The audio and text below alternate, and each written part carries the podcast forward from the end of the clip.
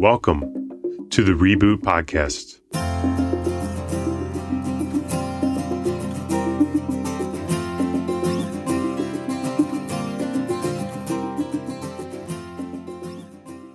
We're proud to say that today's episode is brought to you by JustWorks. JustWorks helps businesses take care of their benefits, healthcare, payroll, and HR. It's super simple and powerful. We use it and we love it. And this podcast really is way more than just Jerry.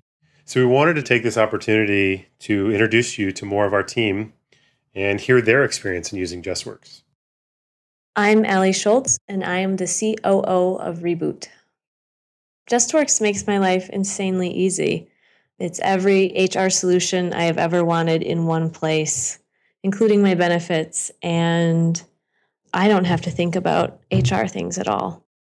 And how does your experience with JustWorks compare to other providers that you may have used in the past?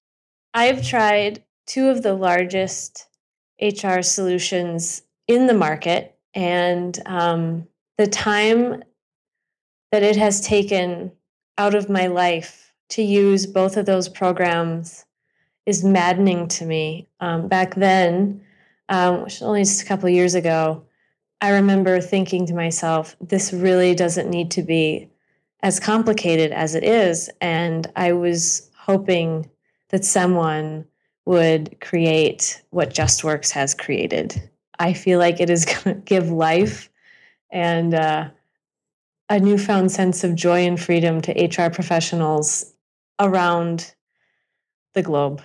Well, you hear how much Allie loves JustWorks and a happy Allie is a happy reboot. If you're ready to grow your business and not your busy work, head over to reboot.io slash justworks. You'll find out more about how we use JustWorks and how it could work for you. That's reboot.io slash justworks. Suppose what you fear could be trapped and held in Paris. Then you would have the courage to go everywhere in the world all the directions of the compass open to you, except the degrees east or west of true north that lead to Paris. Still, you wouldn't dare to put your toes smack dab on the city limit line, and you're not really willing to stand on a mountainside miles away and watch the Paris lights come up at night. And just to be on the safe side, you decide to stay completely out of France. But then danger seems too close, even to those boundaries and you feel the timid part of you covering the whole globe again. You need the kind of friend who learns your secret and says, See Paris first. And that poem is called See Paris First by M. Truman Cooper. Fear is a familiar and powerful co founder in startups. We do our best to quiet it, shut it down, deny it, but perhaps our biggest struggle with it is simply acknowledging it. What if you not only acknowledged your fear, but leaned into it? What if you let go of your own hope to control things and go back to building and leading from a place of love? Jules Pieri, co founder and CEO of the product launch platform, The Grommet, has done just that for her growing team of 55 employees. In this conversation, Jules and Jerry discuss what it was like to embrace the grit of her Detroit working class upbringing face head on the fears of being a non prototypical entrepreneur and building a new kind of company in one of the scariest economic times in recent memory. Through it all, Jules has been able to move forward with courage to build an organization where people can feel loved and do great work in the process. Hi, Jules. It's really great to have you on the show. Thanks for coming on. Can you take a little bit of time and tell us a little bit about yourself and the company? Uh, it's called The Grommet, right? Right. I'm the co founder and CEO of The Grommet. It's my third startup, first to found. My background is I'm an industrial designer and I worked in a couple startups and a bunch of big brands. And I saw something happening that just kind of made me mad, which was the best products did not win, even when I worked in big brands. Hmm. And I wanted to fix that. So fast forward to 2008, the Grommet was born. So we've been launching products one a day uh, ever since then and built a pretty massive community that um, really is the strength behind what we do. And we've launched some products that now are household names like Fitbit, and SodaStream and your startup listeners all probably have IdeaPaint on their Mhm, walls. mhm. Um, right now, we're looking at a panoply of Internet of Things, you know, really cool things that are harnessing data with physical products. So we're always kind of discovering the future.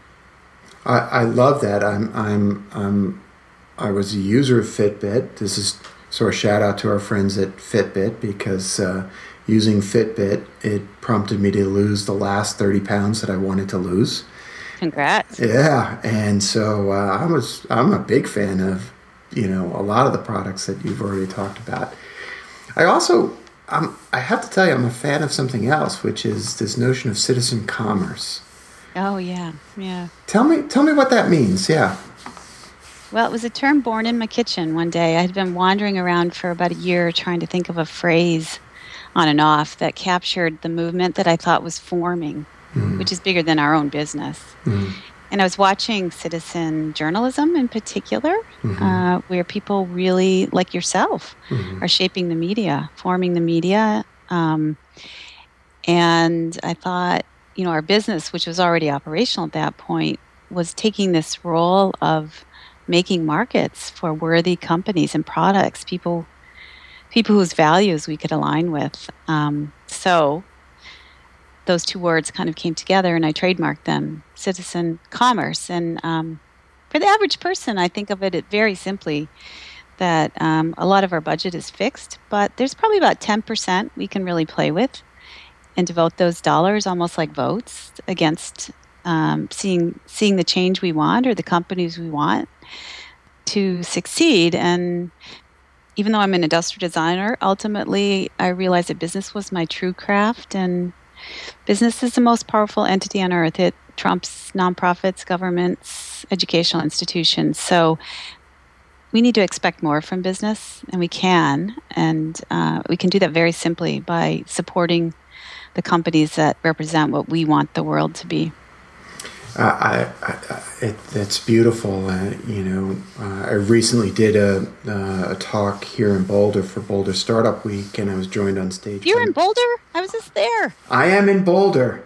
I am I in Boulder. just there. I was I spoke five times at the World Affairs Council, Oh, fantastic, fantastic. Well, CWA, Council yes. World Affairs. Yeah, yeah, yeah. So I, I actually uh, serve as the chair of the board of trustees at Naropa University, the Buddhist university here in town. Ah, And so we had our board meeting and graduation uh, this past week, and then um, I did the uh, keynote uh, for Boulder Startup Week. And I was joined by Matt Stinchcomb, who was one of the early employees at Etsy. yeah. And, and uh, he, he spoke a lot about um, the beautiful book uh, by Charles Eisenstein, which is A More Beautiful World Our Heart Knows Is Possible.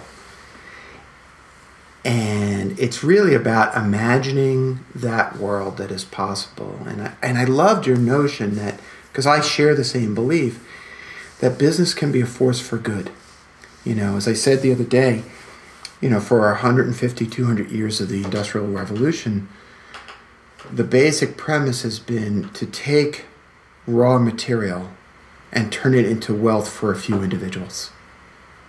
And what if we turn this engine uh, into something else, into something, you know, and this is something we try to focus on at Reboot.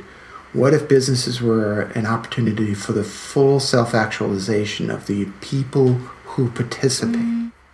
What if um, the, the, the things we try to bring forth into the world are generative to the world and not, you know, taking from the world, not consumptive of the world? You sound like the founder of Stonyfield Farm. Do, have you read any of his stuff? I haven't, but I love their yogurt. it's the same idea that so much of businesses take from the planet, taking from competitors, taking from employees. I Mhm. mean, people don't use those words, but competing, ha- Mhm, you know, in its essence, has some of that flavor. mhm. And he says the exact same thing. Why couldn't business be additive? Why does it always have to be subtractive? Mhm, It's mhm. very much how he's built the business. And then there's a sidebar to that that I read in something more recently. Um, I'm sure a lot of your listeners have been reading or have read Ben Horowitz's book, The Hard Thing About Hard Things. And the most you know kind of glistening gem I picked up from that book was something he was taught, which was one of his mentors said to him, no matter what the commercial success of a company or, or failure, it's still an end in itself to build a good company. I stood in front of my team recently and talked about that because at the end of the day, at least in my life and many of our lives, it's where we form some of our most meaningful relationships, our sense of self, our capabilities, possibilities, where we learn, where we spend all our time. And of course, every company wants to succeed on all the conventional dimensions. But this was fresh thinking to me, and it kind of affirmed things that I do all the time to build a good company. And I, I actually don't do it just to be competitive, just to make sure we have the best team. I do it because there's a joy in it, right? That um, I'm responsible for people's lives. I'm CEO of a company. I'm responsible for an aspect of their lives, and I take that. I take that as a. It, it is a responsibility, but it's not heavy. It's a joy. I can influence these people. We can influence each other, and so we spend in this company a lot of time making that time we spend together you know, ultimately building a good company. Whether or not the Grommet is the one that endures and wins, if you will, we already did because I've formed, we've formed together our lives in a way that I think is healthy. I, I love, I love where you're you're going with this because what I take from what you're saying is that you've defined success in a much broader way than the conventional view. Yeah. And that success has more to do with, in some ways, these are my words, not yours, obviously, but you know, there's a question I'll often put to a client, which is, what kind of company do you want to work for? Or mm. more specifically, what kind of company would you like your child to come to work for? Yeah, this is the key. I have mm. I have three sons, mm. and they're all college to entering the workforce age, and that's why I know this.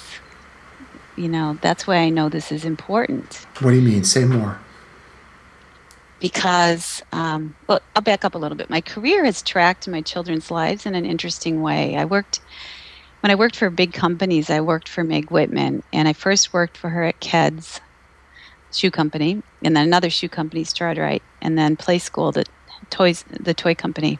And my kids were growing up through the mm. product set during that time.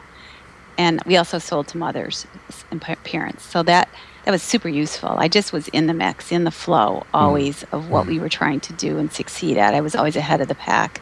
Mm. I had to be just to live my life. Mm-hmm. And then this company, fast forward to today, we started about uh, we started in 2008, and um, our employee set is very diverse age-wise, but there's a huge cohort of people who are a little bit older than my kids or in my kids' age range.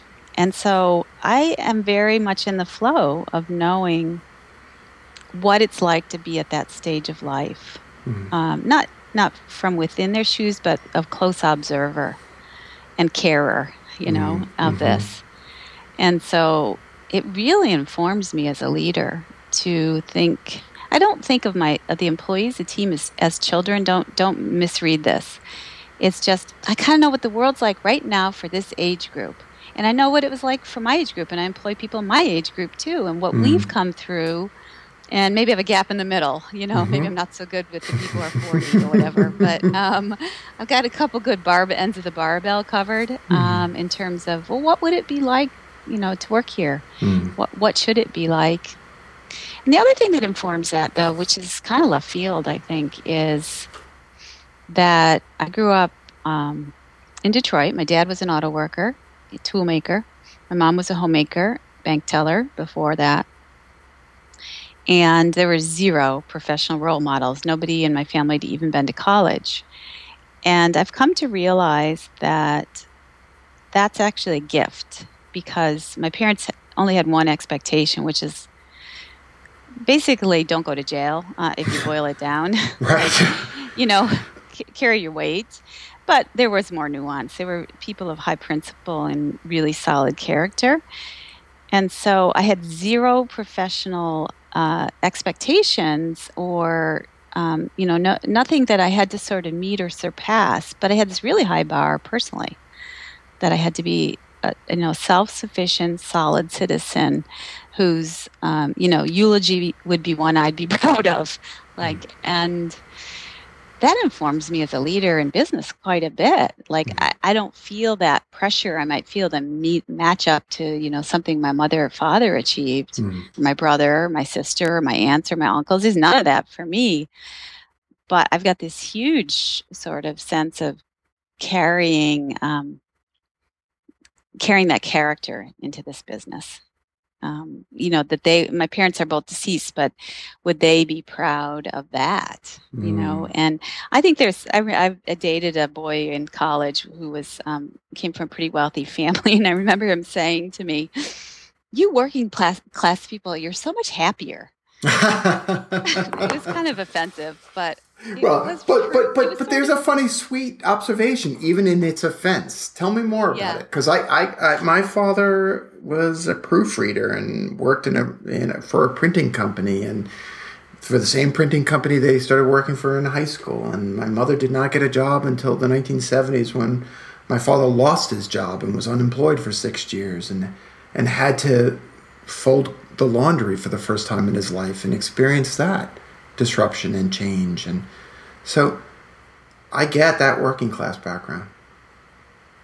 Um, tell, yeah, tell, tell me what, what, what it mean. Yeah. What did it mean? You're not you? really, you're not really chasing anything, um, or much in that background. There's, there is a survival element, which makes, you know, Maslow's what hierarchy fairly simple for you.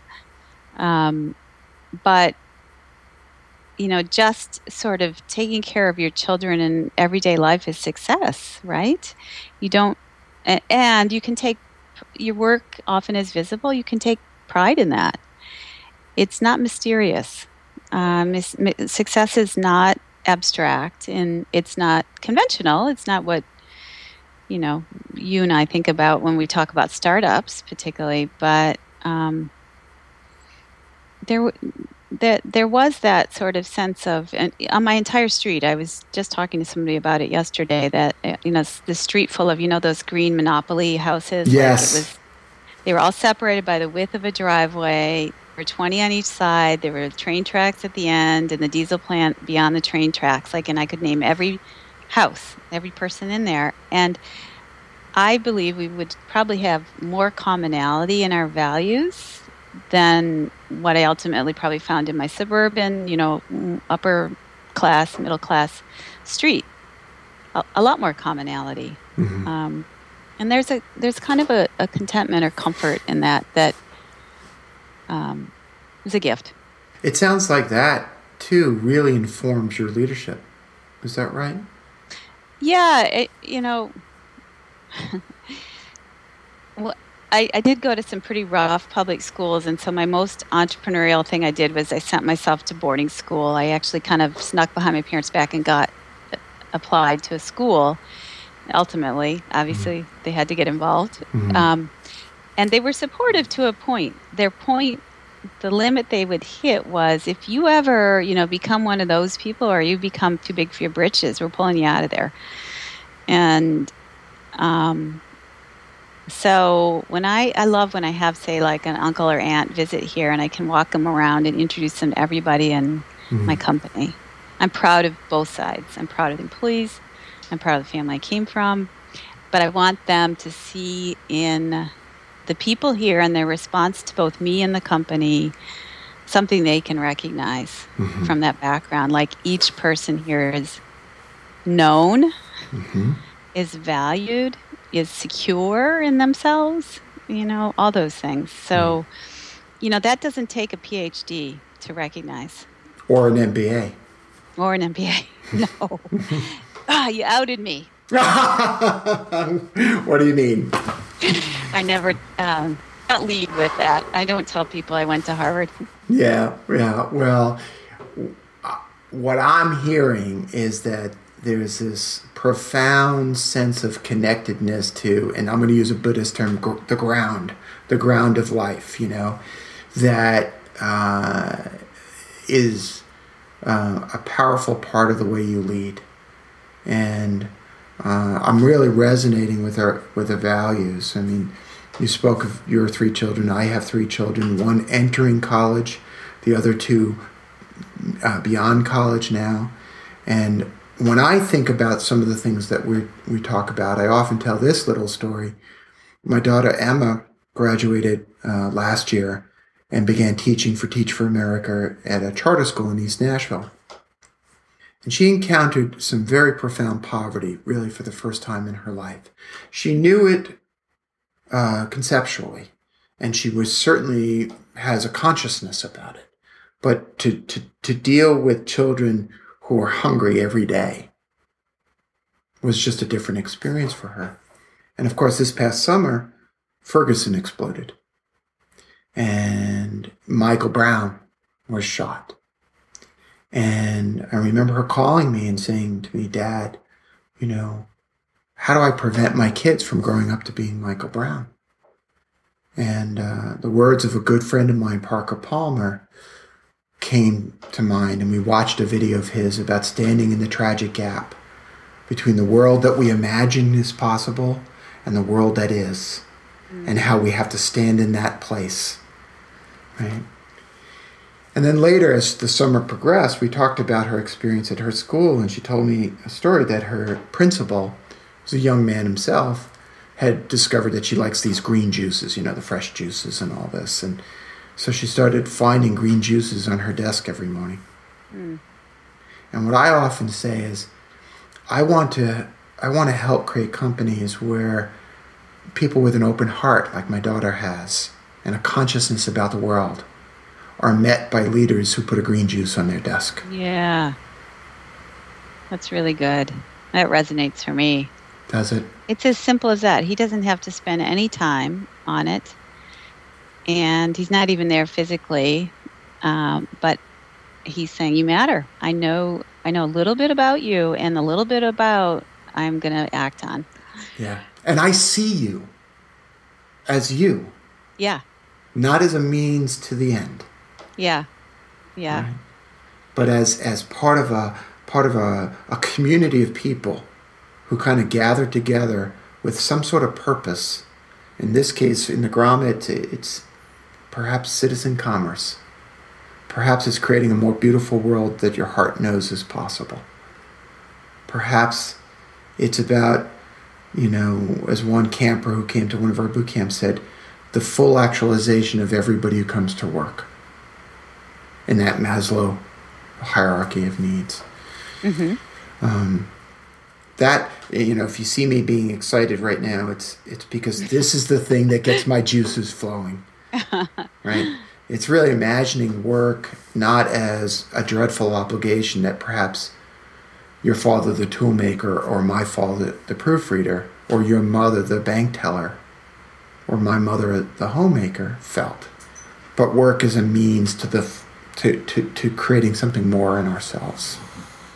Yeah. And by the way, it's, um, I mean, your startup audience is always in a battle for survival and a, you know, a race against time. And I actually think this is a, a way to help with that. And so if you, if you, you can't, you can't be this way unless you mean it. So you can't fake it. Right. But if you mean it, it's actually a really great way to make sure you have the best team. It's kind of simple, but we can always recruit the best people. We, we're in Boston, and we can always recruit the best people. This kind of, um, you know, the company's done well, so it's not independent of the company, but the reputation we have for this, for the the community or the environment we've created. Um, I have this I have this this thing that I translated to the whole team when we were only 10 people, we were about that size for a long time, four years. And it was real survival mode. It was tough times. It was when the economy collapsed. Capital was hard to get, and we were not getting it.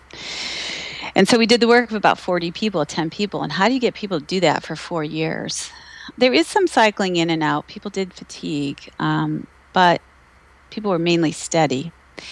And one of the things that I did was okay, I can't pay these people what they deserve. I can't give them, you know, visible promotional opportunities. I, I can't even make this company famous so their resume is great. You know, there's a lot I can't do, but what can I do? Um, I can give them great work and stretch them beyond things that they'd get in other companies. But then I would do kind of this softer side of things, which is I pretty much spent a big part of my weekend thinking, okay, if I showed up in the morning and there were flowers outside the door, or it was somebody's birthday and it was recognized, or um, there was a speaker coming in on Wednesday who was going to talk about something pretty cool.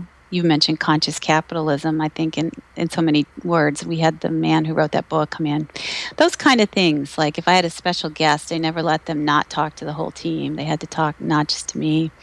I would do all these things that really didn't, they cost time, not a lot of money. Um, a, a, big part of my weekend. And then when the company started growing, that wasn't scalable for me to literally buy the snacks for every single person and know what they liked and all that. Um, so I created this structure um, that I call kind of like it's like our vaccination against growth or for growth, I guess.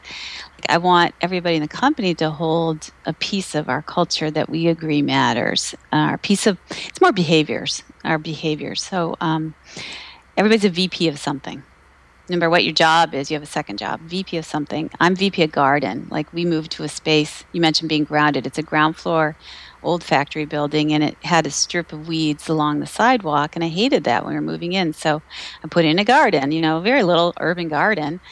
But that's my VP job. I maintain that garden, and other people have um, welcoming new employees. Other people have lunch and learns. Other people, I have a VP of carpets. Believe it or not, a ground floor office. The carpets get in Boston get crummy.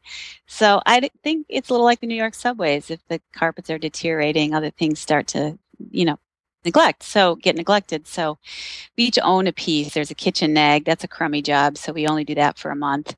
Um, but the point is, and I am very overt with this, you know, we don't do jobs we don't think are important. You know, like we we we change the jobs if they start to become obsolete. But we don't have an HR. We have 55 people. We don't have any HR or any office manager.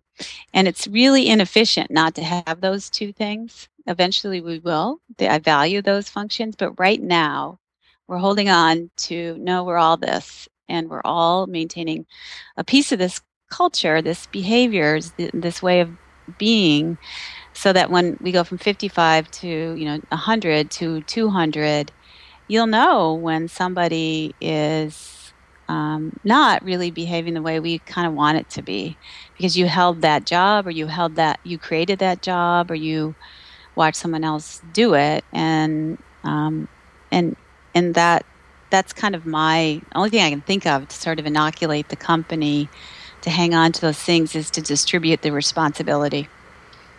I, I, I am so impressed with what you just said. I mean, it, it is beautiful it is, um, you know, and we live in a culture that lionizes a kind of what I believe is a kind of false aggression that's actually a cover for fear. Yeah.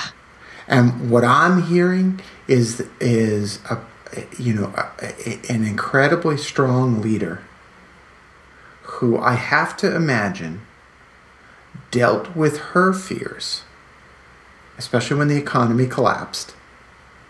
And rather than covering those fears with aggression, reached in and found what I think is the most powerful leadership tool available love, faith, care, culture, and invested in those things. And going back to our first conversation about success, from my lips to God's ears, the grommet grows and expands and sustains itself. But if that doesn't come true, I can almost guarantee that the people who have worked f- with you, because I wouldn't even say for you, with you, can walk away knowing that they had one heck of a ride. Thank you.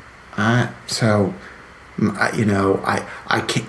The audio of this will be the only thing there, but I will give you a, a deep bow and that's a tradition that we do at Naropa. But it's it's. oh, thank you. That's that's special. Yeah, it's it, it's powerful.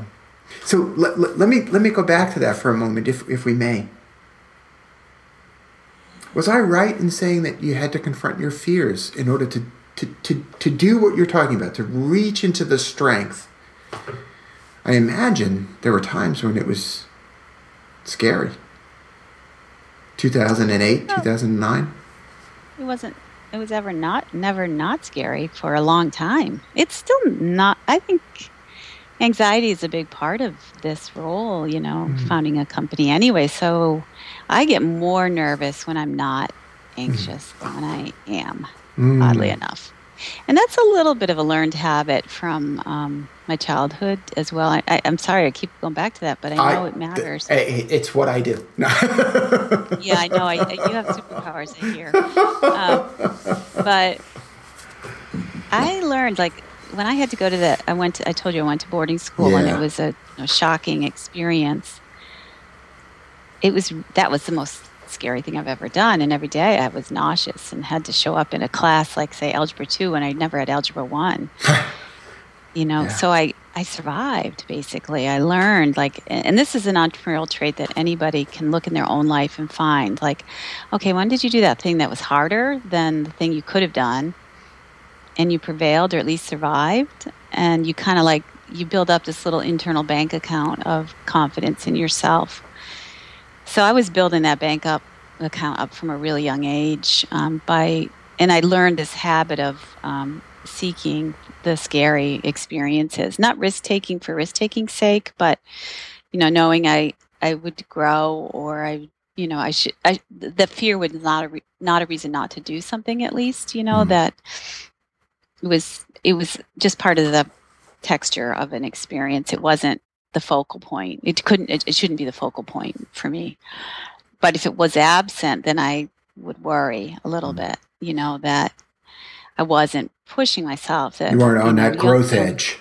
Growth edge, right? Mm. So, but what was hard about this one? There, you know, each one has different fears, mm. um, different things I'm facing. Mm. Being a parent's scary too. Those are different fears. I, I think it's a one of the most profound fears I've ever had. But go oh, ahead. I'm sorry. It matters yeah. too much. Yeah. And anyway, but this one, what was scary was that um, I didn't see the economy, you know, the crash coming in our business had two big problems then. One was the capital markets were closed for the most part, and particularly closed to me on two counts. One was the business itself was um, it is a very happy and optimistic business. We launch products, you know, the things coming out of Kickstarter and Indiegogo that need to go from, you know, nobody knows you to a business and makers and it's it's such a positive business and these times were so, you know, doomsday and everybody just wanted us to be Groupon or a daily deal site or just didn't believe that there would be new products and that people would care about the future ever again. You remember, it was profoundly scary, negative, pervasive yeah. everywhere. And yeah. here we are, like, no, people are creating things and they're wonderful, and somebody will buy them someday again. Mm. This will happen again. Mm. It will happen today, even. We're going to launch one today. Mm. And um, that was really out of sync. We were so contrarian, not deliberately. It just mm. happened to us that we were mm. contrarian that made it hard to fund the business. We were way ahead of our time, basically, mm. and out of time, out of sync. And then when the capital markets closed, um, being a first time founder, I've worked in two startups, but I didn't found one. I don't look like a typical, you know, pattern recognition founder. And um, what I was describing, I'm sure I didn't do, you know, the absolutely perfect job, was was complex and white space. I'm an I'm a designer and I can see the future quite often. I have to. That's what I was paid to do. You know, nobody designs a, today when you're an industrial designer. So it's it's just an it's just a discipline for me to see where behaviors and technologies intersect to create opportunity.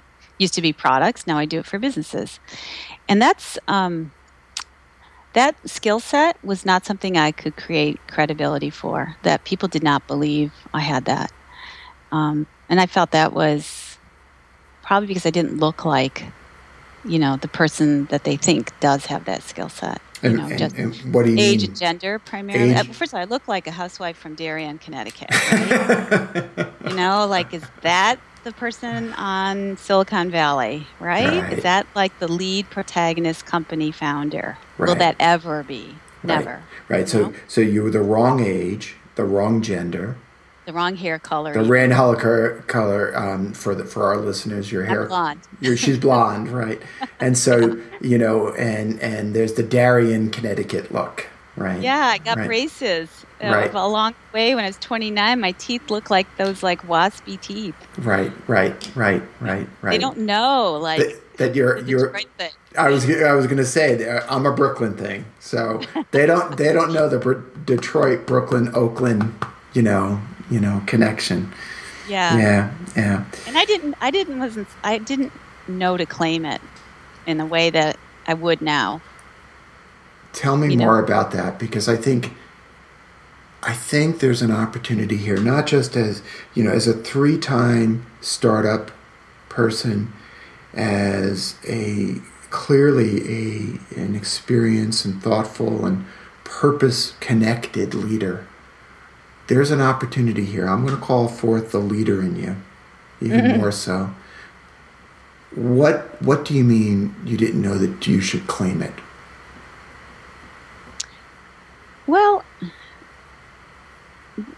beginning a business and building business, whether it's recruiting team members or investors or customers, there the things I used to make fun of the the sports and military analogies are actually true for these endeavors. There there is a sense of a battle and a competition that you're going to face and it's nobody's going to hand it to you. You're going to work really hard and fight for every inch of land you you grab. And even with the things we talked about this sort of purpose driven leadership you're still fighting hard to even do those things well because you're doing them on top of all the normal things right? You know it's a new layer. So um, so the grit that i developed in my background you know growing up in a tough neighborhood and you know bouncing myself out of there at 14 and even further back, I was the first girl in Detroit public schools to wear pants to school. I mean, I'm aging myself, but we weren't allowed to wear pants, and it was freezing cold there. One day I just had had it, came home at lunch, changed, and next day a teacher wore pants, and it was over. The whole policy changed. I don't even know why, how. Mm-hmm. So I was kind of used to like sort of saying, this doesn't make sense. This isn't right. I don't accept this. This is not how I want my life to be. I don't want to be a bank teller. Hmm. You know, I I read a lot of books when I was a kid and got a lot of big ideas about what one person could do. And so it's as core to me as anything this sense of you can't tell me no, or you can't tell me that it has to be done that way. Because every single thing I did from the time I was really young was carving a new path. I would not have gotten anywhere if I accepted what was expected of me. So, what I'm hearing you do, and correct me if I'm not hearing it correctly, what I just heard you do is claim the totality of who you are. Your gender, your experiences, the being the first girl in the Detroit schools to wear pants, the strength, the wit, the grit, the totality of you, and claim that rather than necessarily play by what one camper once said to me is the startup playbook. Right? Because I don't fit the image of what a VC was. I didn't go to Harvard. I didn't get an MBA. Yeah, good point. Right? It's such a club. That that Ah. degree is 25% of VCs. What profession is dominated by one One little school. school? Right. That's And- amazing to me. And right and insane right i have a completely uh, you know analog strange background I, I don't fit the fit the mold either. And what and and i think we've got two people reaching across skype connecting with the whole notion of claim the wholeness of who you are and step into that as a leader. Does that resonate with you? Yeah, yeah, yeah. Yeah. The more most recent pitch I did for investment, I said to the person, "Look, I have plenty of credentials, but you can go on LinkedIn and read all those. Let me tell you tell you who I am. That's mm-hmm. what forms this this work and this project and this company and what I do. It's that's much more important. Oh. That's it, why, honestly, that's why really young founders can do really well too, because it isn't only experience; it's who you are too. I happen to have both. You know, I yes. can, I have I have a very full play playbook at this point, but you know, I would that that idea of being the person who sees something and can push through can happen at any age. Yeah, or any gender. Any or, gender. Or any race, or any any sexual identification yeah. or any orientation, that it's really not limited to somebody's uh, somebody else's view of what an entrepreneur is. Yeah, but yeah. here you were in PE, and um, mm-hmm. You had you you had to be the same as anyone anyone else, at least as a group, the partnership to recognize the patterns of success and reproduce history, right? I mean, yeah. that was the safest thing to do. Yeah. I, so, I, I used to joke I wasn't very comfortable wearing khakis and blue t and blue button down shirts, and really, and that's what they were. I remember making my decision to leave J.P. Morgan, which was the firm that I was at after Fred Wilson and I had founded and launched and led Flatiron Partners. And I remember talking to one of my uh, colleagues and a partner, and I said, you know, I just don't feel comfortable here. As, as we were talking before we started recording, I was dealing with my depression. This was 2002. I was 38. I was dealing with the beginnings of what was a profound midlife shift for me. And he said, I, you know, I really regret this because Jerry, you know what you are? You're very comfortable throwing a brick through glass windows. And we've got too many people here as investors who are a little too uncomfortable now, it's a kind of violent image, but I know what he was talking about, mm. which was I don't mind going against the grain. In fact, that's something I claim, mm. right? I was a New York Yankees fan in a neighborhood filled with New York Mets fans. because I kind of liked it, you know? Mm-hmm. You know, and it's ha- kind of how I define myself in that way. So that's part of my heritage, and that's part of my lineage. And and I and I agree with you. I think you and I, I, I imagine we're similarly aged. We get mm-hmm. we get to have to look back and know something that many of the clients I work with, who might be in their twenties or early thirties, haven't yet experienced. Those things that we're so scared of, they're not going to knock us down forever. Yeah, they're not. And if we and if we respond to them with grace and openness and heart and remembering core purpose, we can grow. Yeah. We can grow. Well, Jules, I can't thank you enough. This has been just a delightful experience. And, you know, I, I rarely say something that I'm going to say now, but talking with you makes me wish again that I was a VC Really? Because I I put money into this company in a heartbeat. Thank you. Based on its leadership alone. Based That's on its really leadership. nice of you to say that. It means a lot. Thank you.